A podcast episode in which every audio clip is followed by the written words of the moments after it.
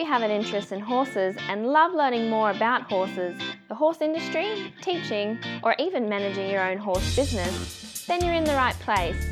We would love you to join us on our mission, which is to improve the lives of horses around the world through the education of riders, handlers, and trainers. So get comfortable, listen in, and enjoy. This is another of our popular Listener's Choice interviews, which we're playing over the weekend. We've chosen the most popular interviews for you to select the Listener's Choice winner. If you're not sure how the Listener's Choice competition works, have a look at horsechats.com slash choice for the rules and the leaderboard. Horse welfare and safety are of utmost importance where humans have any interaction with horses. Within the courses at International Horse College, we only utilise methods that promote safe and humane ways of interaction between horses and humans. We only support safe methods of educating riders, handlers, and trainers about horse welfare. InternationalHorseCollege.com, registered training organisation 31352. Now, today's guest we've had on before, Islay Auty. She's been on, I think, number 459. Now, Islay is the author of, I think, and I'll ask her in a second, about 15 books. There's quite a few, and quite a few technical, really sound technical books on coaching and writing. So we will talk a little bit about that. But anyway, I'm going to introduce Islay. Islay's going to talk today about 10 coaching traits amongst world class coaches, and I think she's well qualified to do that. How are you today, Islay? I'm good, thank you. Yes, thank you. Good, good. Now, Islay, how many books? Oh, gosh. Well, I wrote um, probably about 10 or 11 for the British Horse Society when I was very involved with the British Horse Society, which, of course, was our lead body, really, um, for education in, in the UK um, in the, yeah, um, 60s, 70s, 80s, 90s, and, and now into today. Okay. And so I was involved with the writing of their technical uh, education content. And then I moved on uh, more recently to uh, my own um, publications on coaching. I wrote coaching skills for riding teachers. And then more recently, in um, collaboration with Penny Pollard, um, I wrote uh, the coaching. So, yes, quite a few. All right. Now, we had a very informative talk last time but I know you're going to enlighten us today on the 10 traits. And why did you choose this particular topic? Well, I think um, evolving from the initial uh, interview that, that we had, where I talked a bit about how I got into um, the profession that I'm, uh, that has been my, my life love, really. Mm-hmm then I started looking a little bit more closely at, at you know, possibly what hopefully makes us a good coach, educator, teacher, whatever term you choose to put on it. And there are many, and certainly in the UK, we have lots of discussions about which particular um, role we fulfill. But as far as I'm concerned, they're all the same, and and we are educators. And so, what what skills or criteria do we have to uh, fulfill that, that make us hopefully a, a good educator? Okay. And so that's why I started thinking about these particular traits. Good, good. Now, the first one you've got is listening. So tell us about listening, how important it is to listen, and is there a reason? I don't know if you've got these in any particular order. Do we need to listen first before we do anything else? Um, yeah, I th- I think uh, there probably isn't an order, and um, probably through or as a result of this interview, other other people uh, listening to the interview um, may prioritize their own order of uh, the points I'm making. But mm-hmm. if we don't listen, we can't communicate. We can communicate from our point of view, but first and foremost, if you're going to have a good relationship with any pupil, uh, particularly a less experienced pupil, you have to be able to listen. And for me, listening is um, a skill. We all hear, or those of us that are fortunate enough to be able bodied, hear everything all the sounds around us animals, birds, music. Uh, uh, and that is a huge privilege. But whether we always listen actively, that is a skill. So my husband, bless his heart, will tell you that he hears me all the time, but whether he actually listens to some of the things I say, um, often they go over his head, particularly if it's technical stuff and he's not particularly particularly actively involved. So listening is a skill that, as a as as an educator, I believe we have to work at and uh, maintain and develop. And the more experienced we become, the often the skill of actually listening to our pupil who is saying to us, I'm nervous, or I don't know how to do this, or my horse won't do what I'm asking it to do. Um, and we plow on giving the information that we know may help them to get it better, but actually we're not listening to the key point, which may be, I'm nervous. Mm. And so that's what you have to address before you can start giving all the technical information about how to make the horse go better. So it's for me a skill that requires active effort in actually listening. Okay. And you talked a bit before, you know, listening, before you get the sound technical knowledge. Why is the sound technical knowledge so important?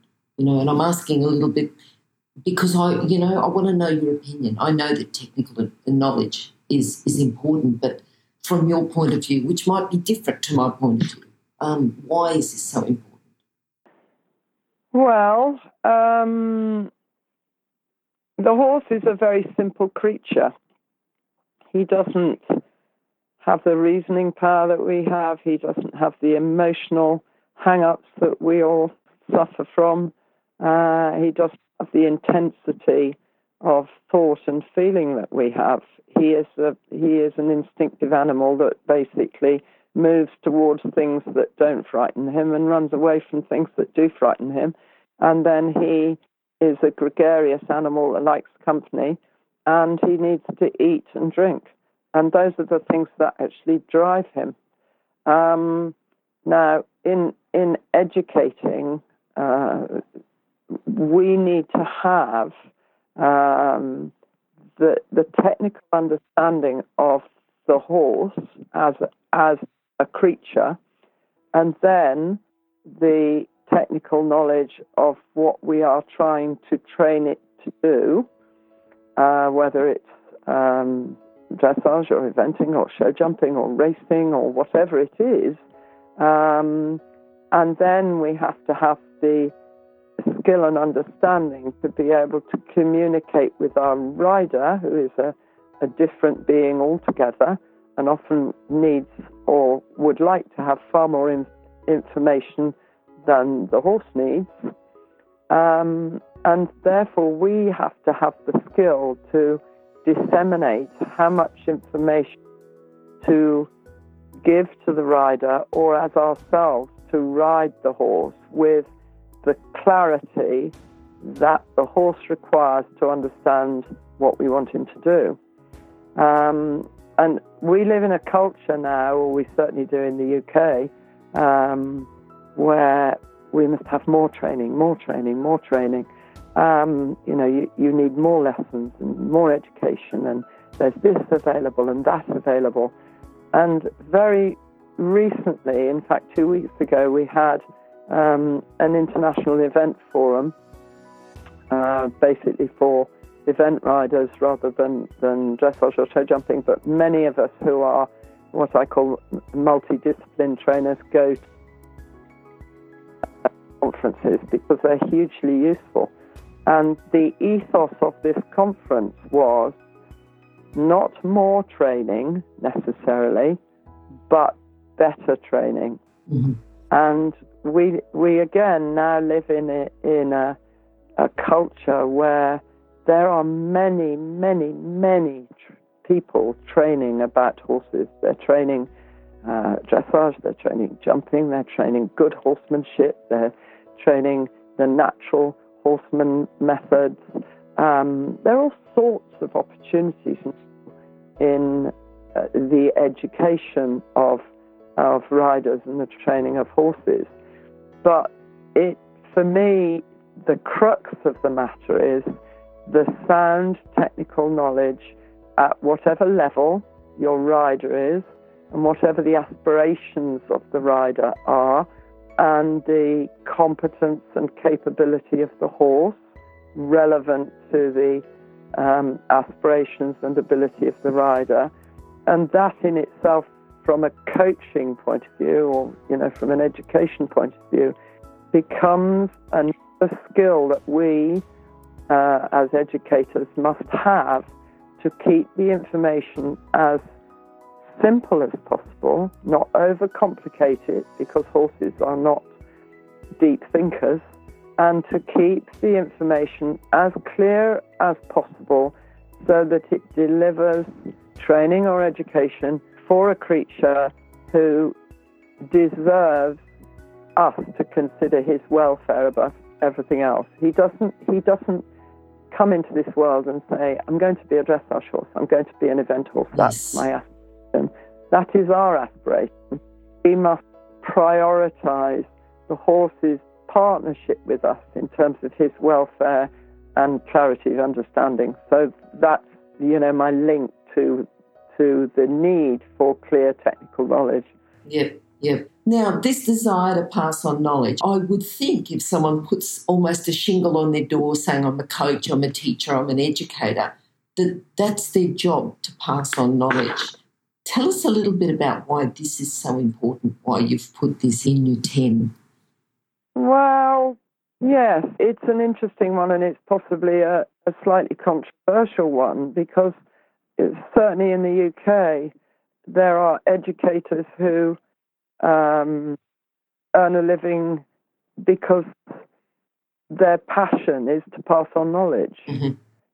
Um, and then there are uh, many competitive riders, highly skilled and very successful competitive riders, who use teaching, coaching as an additional means to earn a living.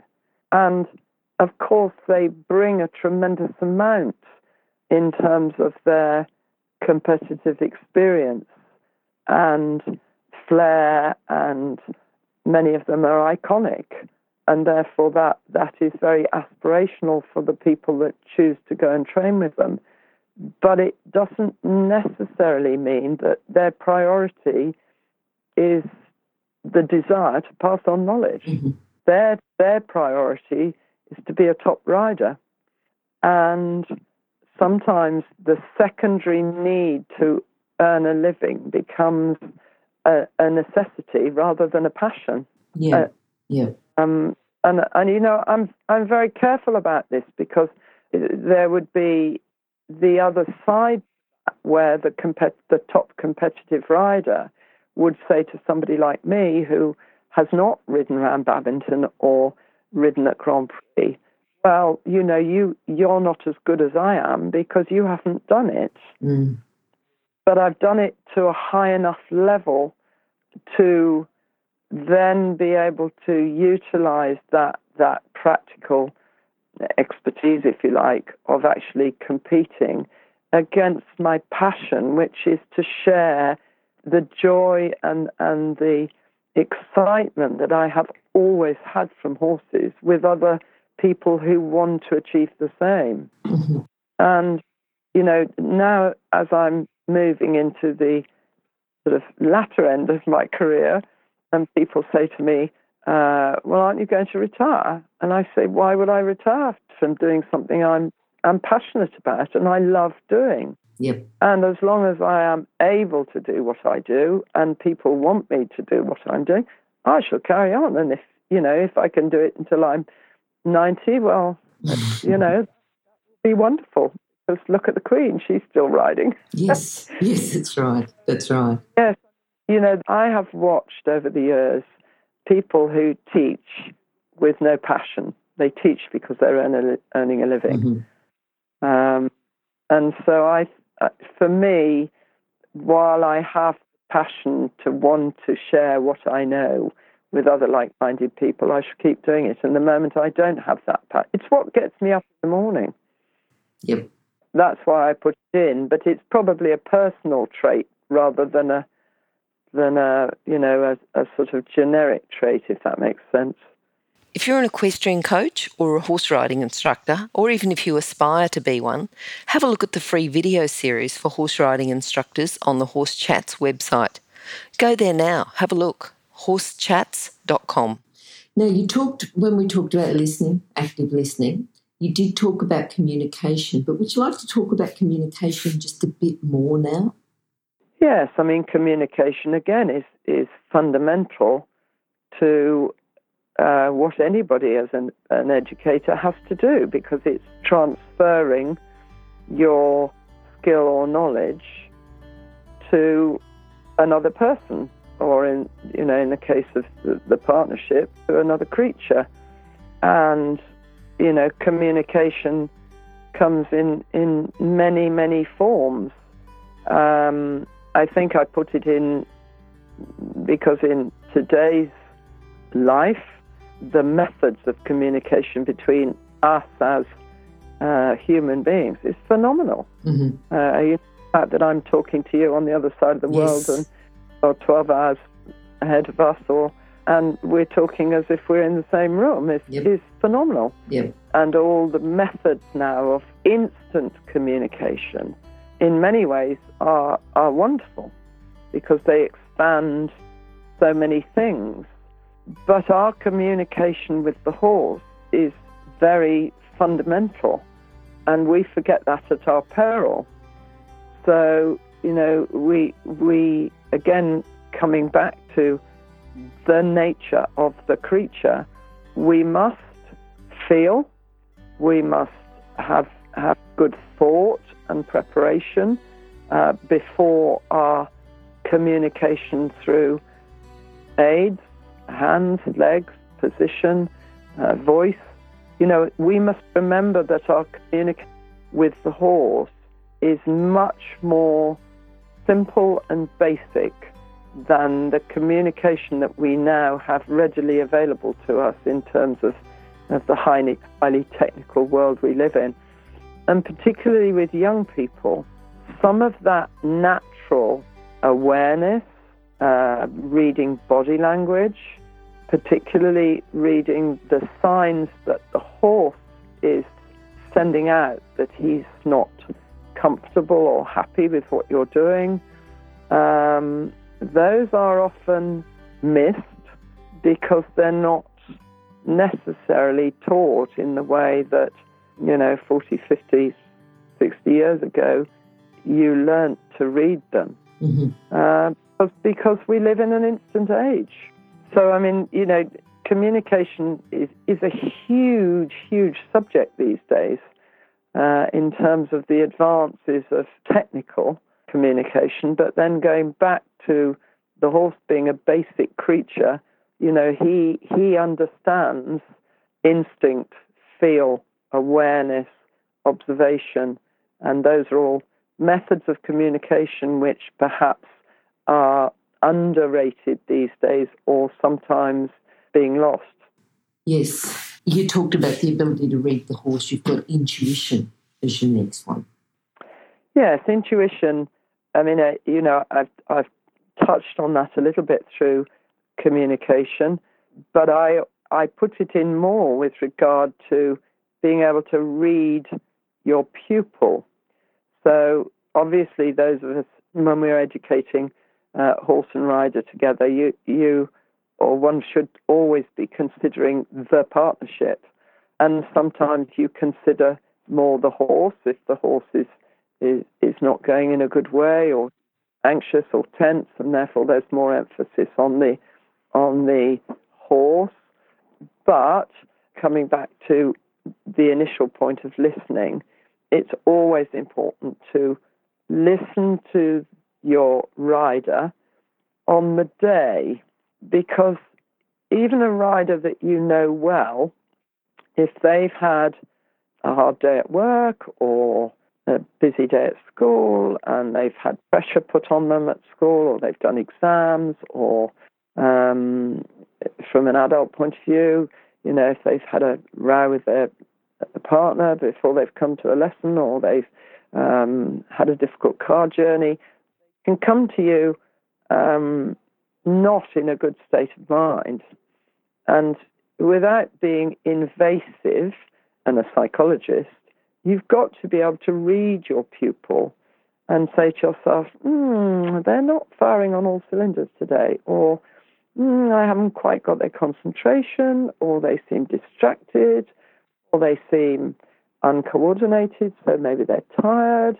And, you know, you, you probe a little bit with, uh, tell me about what day you've had. And if they've really had problems, they'll come out. Mm-hmm. And I al- always remember when I was running the riding school, um, and we used to, in the winter, because uh, we didn't have an indoor school and therefore the light was, was limited, um, we couldn't run children's class lessons in the evenings because we didn't have enough light. So the children's class lessons were on a Saturday and a Sunday. And in the summer, as soon as the light changed, we had long evenings. We used to put all our Sunday lessons into the evening after school mm-hmm. so that we could go off competing on a Sunday. Mm-hmm. And when we first changed over, every year in March, when we would change over from Sunday lessons to evening lessons, for the first couple of weeks, the children that had ridden very competently on a Sunday yeah. because they'd Saturday off and they'd had a lie in and they were having a nice day on a Sunday and they would ride extremely competently on a Sunday.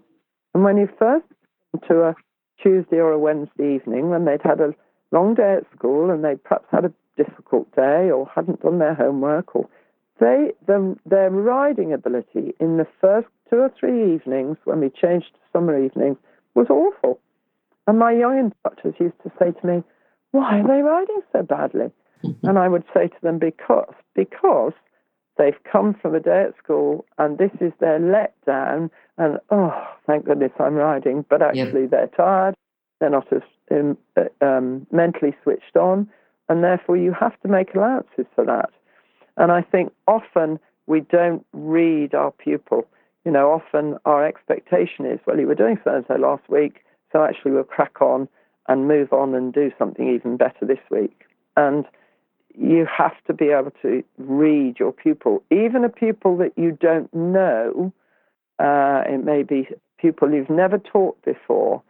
You need to just be a little bit questioning to find out their fitness, their mental state, develop a rapport with them, establish that communication with them, and then you'll gradually be able to um, read them and help them according to, to their their need, and it links to listening. Yes, interesting. You know about changing from the Sunday lessons to the week lessons. I think it was an interesting observation, and you know, as you said, you noticed that a couple of weeks, the first few times every year, it's just the same thing, yeah. and not not one particular student, but across the board. Absolutely. Yeah. Yeah. Yeah. All right. Now, empathy. You've talked, you know, throughout today, and, and even last time about welfare of the horse, reading the horse, the communication with the horse, but specifically now, tell us about empathy and why a world class coach needs empathy. Well, again, I mean, I think you know it's it's it's developing as a bit of a theme in most of the things I've said, really, but empathy is is about really caring about what you're working with. So obviously, we those of us that work with horses love horses. Mm-hmm. Why yeah, would yeah, otherwise? Exactly, exactly. And then you want to imbue that that caring and that love through the rider. And riders come to you uh, with different aspirations, and and obviously the competitive riders are very driven to be the best they can be, which is great. That's what sport's about. But it mustn't ever be at the expense of the horse. And therefore, I think with developing competitive riders, it's important to encourage, and I, obviously, I mean, I've dealt a lot with young people. I mean, that's probably my, you know, my area of expertise in, Sure. in terms of youth development. Mhm. Um, I think it, it's important that youngsters realise that not all horses or ponies will aspire to the levels that they aspire to, Mhm. and that they must develop an awareness of, of a horse's capability and not physically or mentally push it beyond its ability. Now, it's very easy with something like running or jumping in terms of an ordinary athlete because you can either run faster than the person next to you or you can't. Or you can jump further, longer, higher than the person next to you or you can't. Yep. So that um, that becomes self-regulating, but that isn't always the case with horses. You know, the the rider may have an aspiration to want to be better than the horse is capable of, either mentally or physically, and that can become a barrier to progress, obviously. And you can't just say, "Well, we'll sell it and get it and get another one," because that has connotations in its in itself and finance and all the rest of it. And Mhm. um, but it's it's terribly important that that a rider learns to develop an awareness of a horse's capacity to do what the rider wants it to do. Um, it, again, it, w- with jumping, it's easy because they can either jump high enough or they can't Yes. with dressage training, it can be more complicated because, you know, physically, the higher up the level you go, the more of a gymnast, mentally and physically, the horse has got to be. And sometimes it doesn't have the mental aptitude, and certainly it doesn't have the physical aptitude. And I believe that the rider and the coach have a, a responsibility to develop the awareness of the physical and mental capability of the horse. And that again comes with reading the horse, reading the pupil, aware technical knowledge and how much you're asking of the horse. Um, comes into fitness and all sorts of things, doesn't it? yes, yes, and and I think these, you know, you've got your ten common traits, and they link. You know, you talk about one, but you're sort of hinting about another. yeah. Stamina. Tell us about stamina now. Well, stamina's about. I mean that that for me is definitely about the educator. Mhm. Um, you know, I think my stamina has developed over years um, of being in the industry and being in the sport. Um, it is very labour intensive. You know, anybody that thinks that Carl or Charlotte uh, never muck out a horse or never have to, uh, you know, do what I would call the nitty gritty of, of caring for horses, we all do. yes. Even the top, top riders Mm. you know, on Christmas Day, or if there's a staff shortage, or if you know some, there's a crisis in the yard, and, and suddenly they've they've worked a horse and there isn't somebody to wash it off or walk it off, or you know, they, we all look at the welfare of the horse and look after the horse. So we would never just walk away from a horse and say, "Well, I've ridden it, so that's it. That's my job done." Yep. And the nature of the industry dictates that uh, sometimes there are unprecedented circumstances that, that make the days even longer. hmm And you have to have stamina. Now, I, I actually believe that, that stamina, again, um, obviously it's a physical thing, but you can also develop mental stamina. Uh, and, and fortunately, the older you get, the better you get because you, you begin to recognize the things that are worth worrying about hmm and the things that actually don't matter. So, yes, if you're stuck in traffic and you're not going to get to a competition on time, it's damned annoying because you've your entry and you've missed your slot, and it's incredibly annoying uh, and very costly to the pocket. But actually, as long as you're all right and the horse is all right, Yep. it really does in the bigger scheme of things. Mhm. You get to a dressage competition, something spooks your horse and it blows up. Actually, it was a dressage competition. It wasn't a life changing experience where, you know, somebody was hurt or lost. Mhm. Um, and, and you begin to rationalize the things that are worth worrying about and, you know, compartmentalize the things that actually are not damaging. And then as a result of that, you, you develop a, a stronger sense of what's important and what to worry about and what to work at. And, and that is mental stamina. Mhm. I mean, I am I am much much stronger mentally than I was when I was forty, and balancing, you know, running a home and bringing up a child, and you know, Yep. um, so yeah, I think I think um, the mental stamina, physical stamina, comes from surrounding yourself with people that um, are supportive, that they understand the nature of you do as a as a profession or as a career. I mean, I, I've spoken a couple of times about my husband, but I mean, you know, I've been married to him for 46 years. He he, I won't say he's non-horsey because that's how we met initially, but he's certainly as non-horsey as he can be these days. Mhm. um, but he's never ever made me feel guilty about the time I spend with horses. He knows that sometimes I'll be late home because something's happened. I always days in good communication. I try and let him know if I'm going to be later than I think I'm going to be. His argument for answering the, answering the phone is I don't answer the phone to people I don't know because they ask me when you're going to be back and you never are. okay.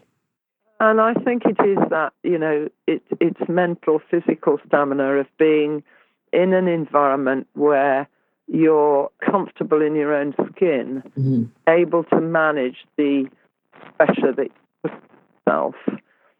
Because again, for me, if you're if you're teaching all day, which I still do, you know, I'll start. Yep.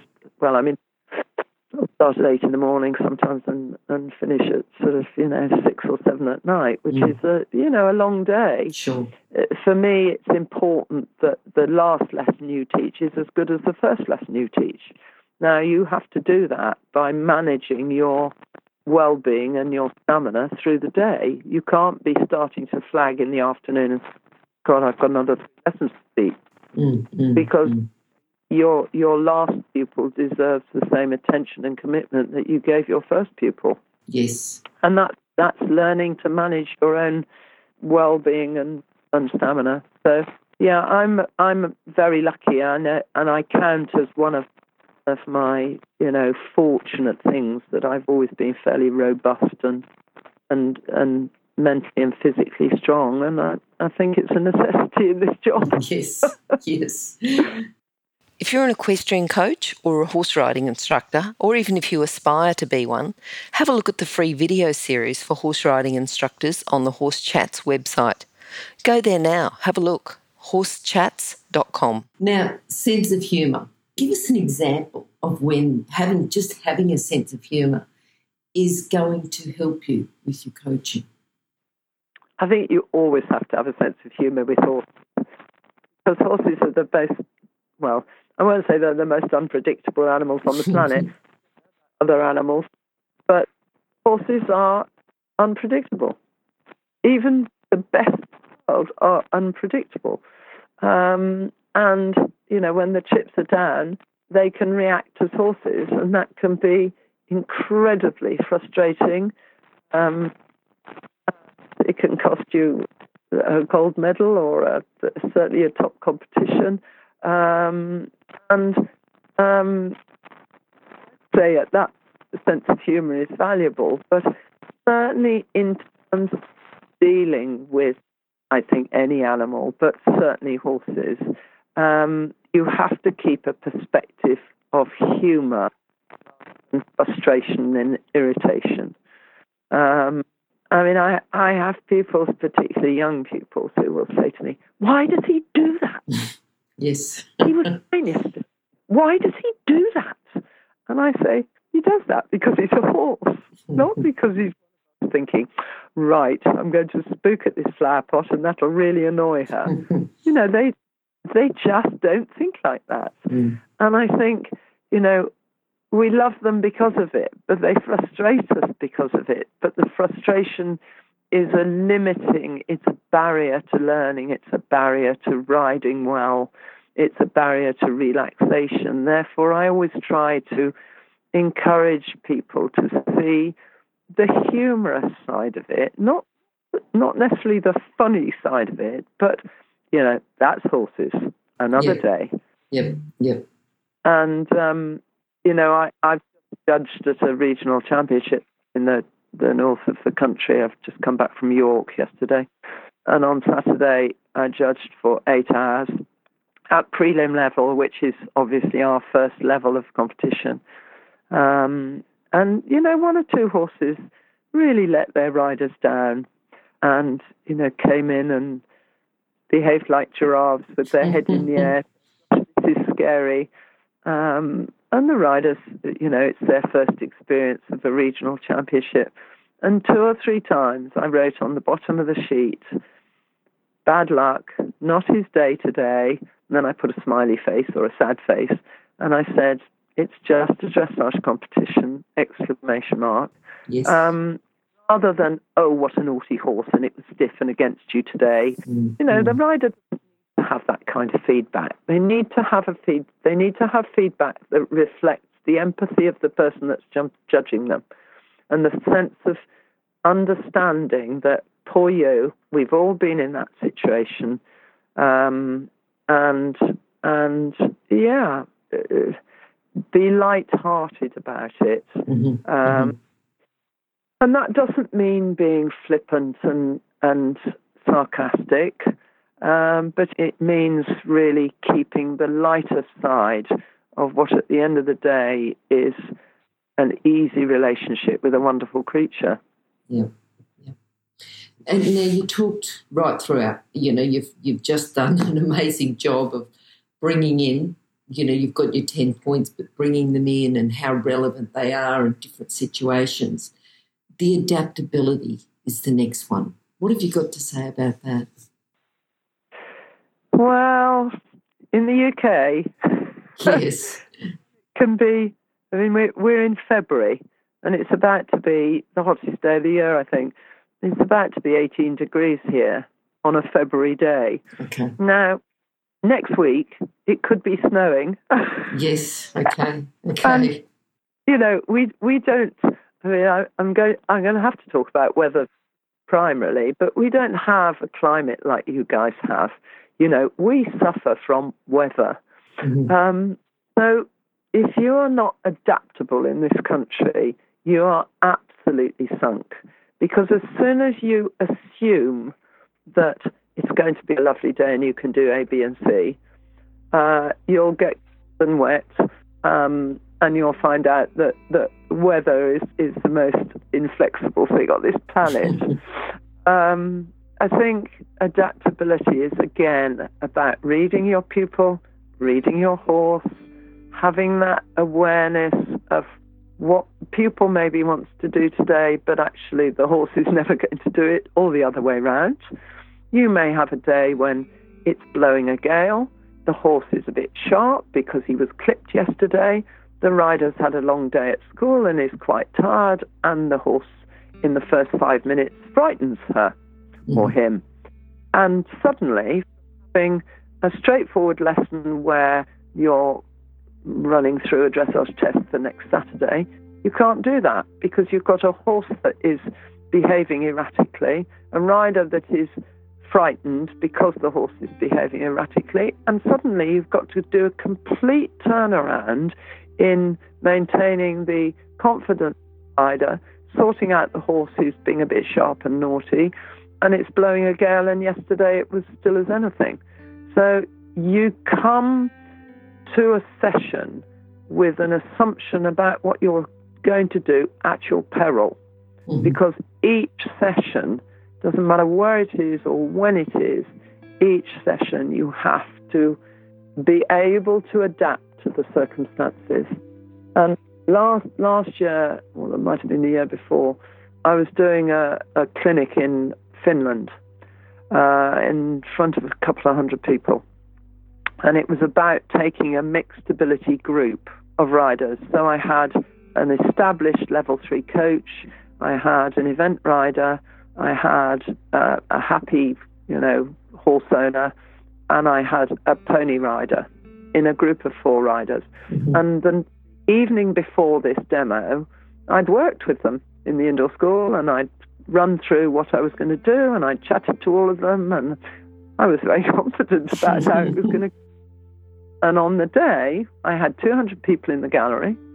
The experience coach was absolutely fine, uh, and the event rider was fine. The happy hacker got complete stage fright and shut down completely and just sort of didn't do anything in the way that they, she had communicated with me the night before. And the pony took complete fright having 200 people in the gallery, and I ended up with the mother leading the child. Wow. And from my point of view, the whole thing was a complete disaster. But then, in discussion with the audience, you know, I had several people who were really kind and said, "Oh, well, you've just adapted. I mean, you had to do what you had to do, and Mhm. you couldn't stop doing, you know, FEI medium level stuff with the pony because it, its eyes eyes were out on stalks, saying, "I've Yeah. never seen so many people in the gallery before." And, you know, I work on the basis that I learn something from every experience I'm in. And my goodness me, did I learn from that? and it was extremely, you know, for me personally, when I went away afterwards, I thought that's one of the worst sessions I've ever had to do. Uh, Because personally, I felt I'd failed completely on what my remit had been. But actually, I just had to adapt to the situation in hand Yep. and keep them all safe.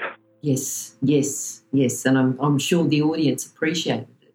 I know as you know someone in an audience myself, I would appreciate things that didn't go well and how does this person cope with them. So I'm sure they would have learned a lot and and um, their learning would have improved because things didn't go so well and because you're able to adapt. Well, you certainly hope so. You know, I Mm. mean, you know, it, it was a situation where I just had to get on and do what I could. Yep, yep. All right, now the last one we've got is resilience. Okay, um, you sort of talked about that as well all the way through, but what have you got to say in particular about resilience? Well, I think, you know, probably it, it's always interesting because the English language has many words for. Um, I mean, we always get into this this uh, conversation at any of these sort of coaching things. Mm. what's being a coach, an instructor, a teacher, a trainer, um, and and then you go to sort of somewhere like Germany or and they say, why do you have all these words? This is an educator.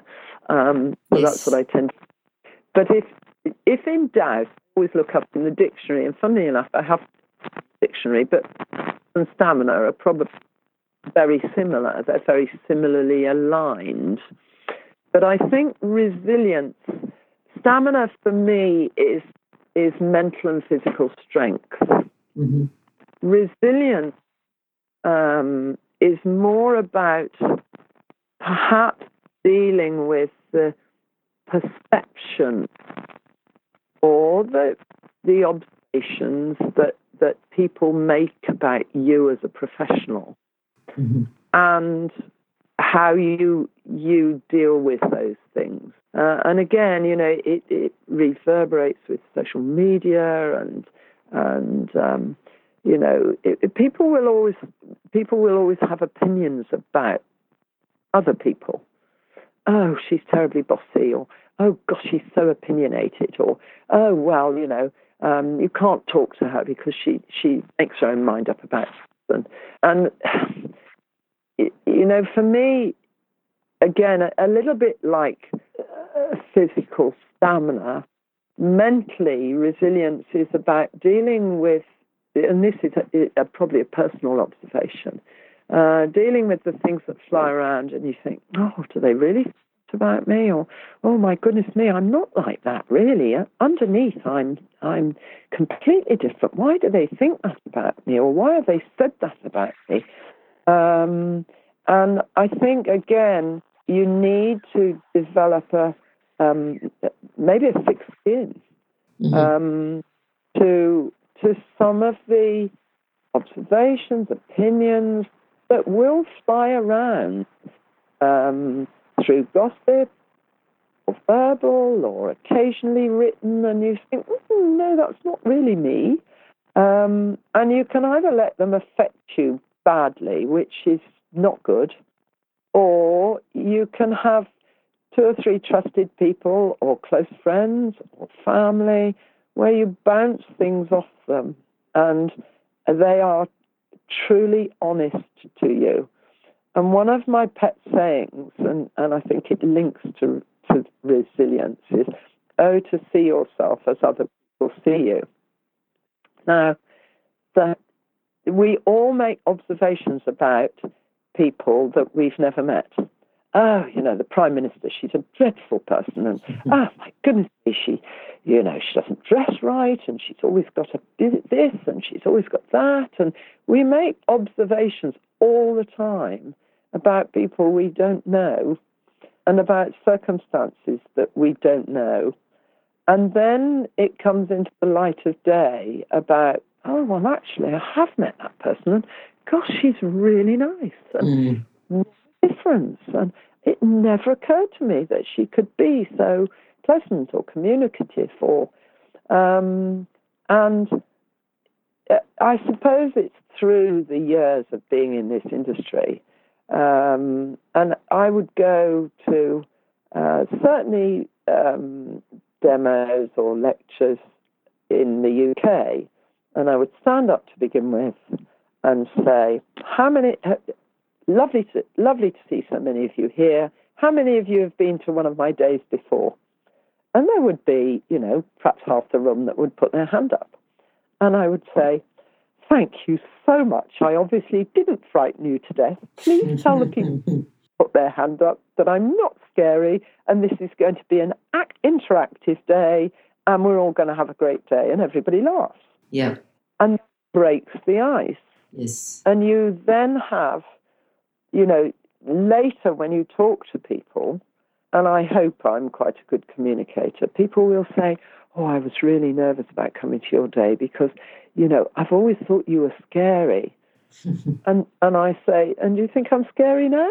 No, no, it's been really good. And but as soon as you move into a position where you're a fellow of the British Society, you're a national judge, you're a coach educator, you come with a label, you come with a, a list of labels, mm-hmm. and people judge you before they know you. Yep. And and I used to find that really quite difficult because I I used to we all we're all the same. We all feel a lack of confidence when we're out of our comfort zone. We all are in a situation where we want to be liked. We all want to please the people we're working with. Um, and when we feel we haven't stepped up to that mark, we can feel worried, insecure, upset. And I, I believe that you, you develop a resilience to that. Again, a bit like the stamina, by surrounding yourself with people, not with people that tell you you're marvelous, but people that are honest with you and say, well, yeah, you are a bit scary, Islay, and you know, you do come across as a bit of a dictatorial old cow. but you know that that comes with mileage and experience. You become braver about saying what you believe in and what you you know what what your values and beliefs are, mm-hmm. um, and and you know stand by by the way life has treated you. I suppose. Yeah. So yeah, I I try to be resilient. Mm-hmm. Okay, I think you, but yeah, yeah. Sort of, it's a bit of a personal thing, really. Yeah, yeah. Islay, this again has been very informative, educate your wealth of experience, truly. you are a world class coach, so you can talk about the common traits amongst world class coaches. Um, this has been one of those things where you've just got to keep taking notes and come back and say, look, I've just got to listen to that again because if you want to keep improving your coaching, your teaching, your educating, you know, whatever you're doing, I think you need to come back and listen to this again. There's a lot of information in there. Now, Islay, the books. You know, I'm sure that people, now that we've talked about a, a countless number of books, because we never really did count, I'm not sure quite how many, if it's 12 or 13 or, or 14. more. 14. I did. I think it's 14 because yeah. I decided I couldn't stop at 13. It wasn't the best of numbers. power of coaching. Yeah. But there's yeah. going to be another one, but it, it's going to be a while, I think. But it's going to co- it's going to be uh, horses for life.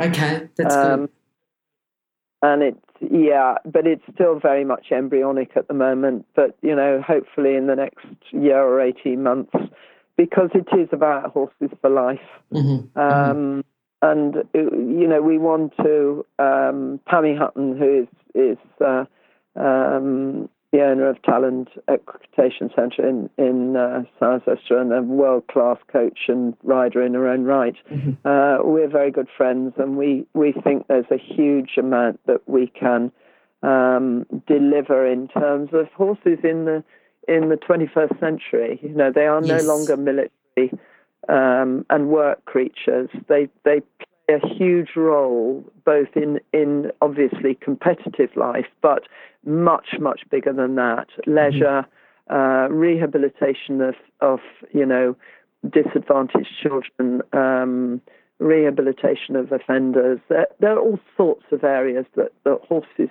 now fill a huge role. Mm, um, mm. We're sort of exploring that. And, and the fact that, you know, our top Olympians, Mark Todd, um, Skelly, uh, Richard Davison in dressage, um, you know, they are still competing at world class level into their sixth decade. Yes. And that again is unique in our sport. So mm-hmm. we're aiming on delivering something on horses for life. Yeah. I think. Yes. But lots to research. Yeah. yeah.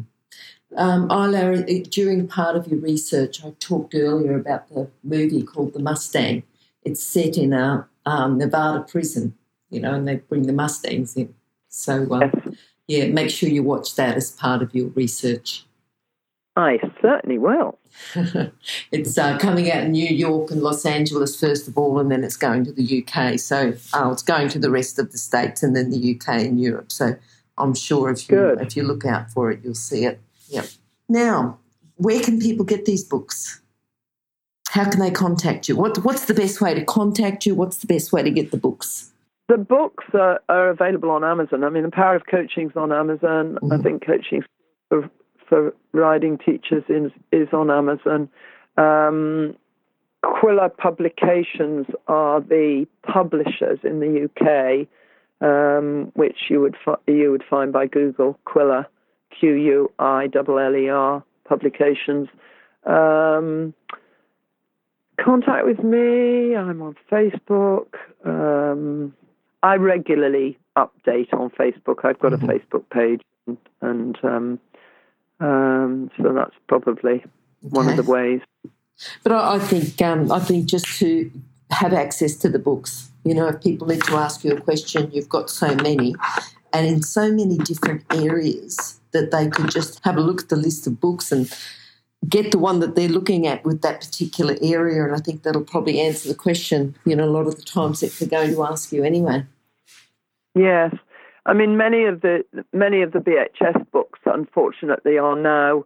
Uh, well, I won't say that they're, they're, certainly out of print because mm-hmm. the, the BHS have moved their qualifications sure. into a slightly different, more modern uh, era, and therefore they they've produced up to date um, information relevant to the syllabi that they're now following.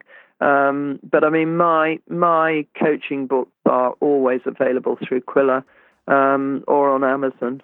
Mm-hmm. So you know, the the two coaching books, which are really the the thing that that I have the greatest affinity towards now, okay. um, they would on Amazon.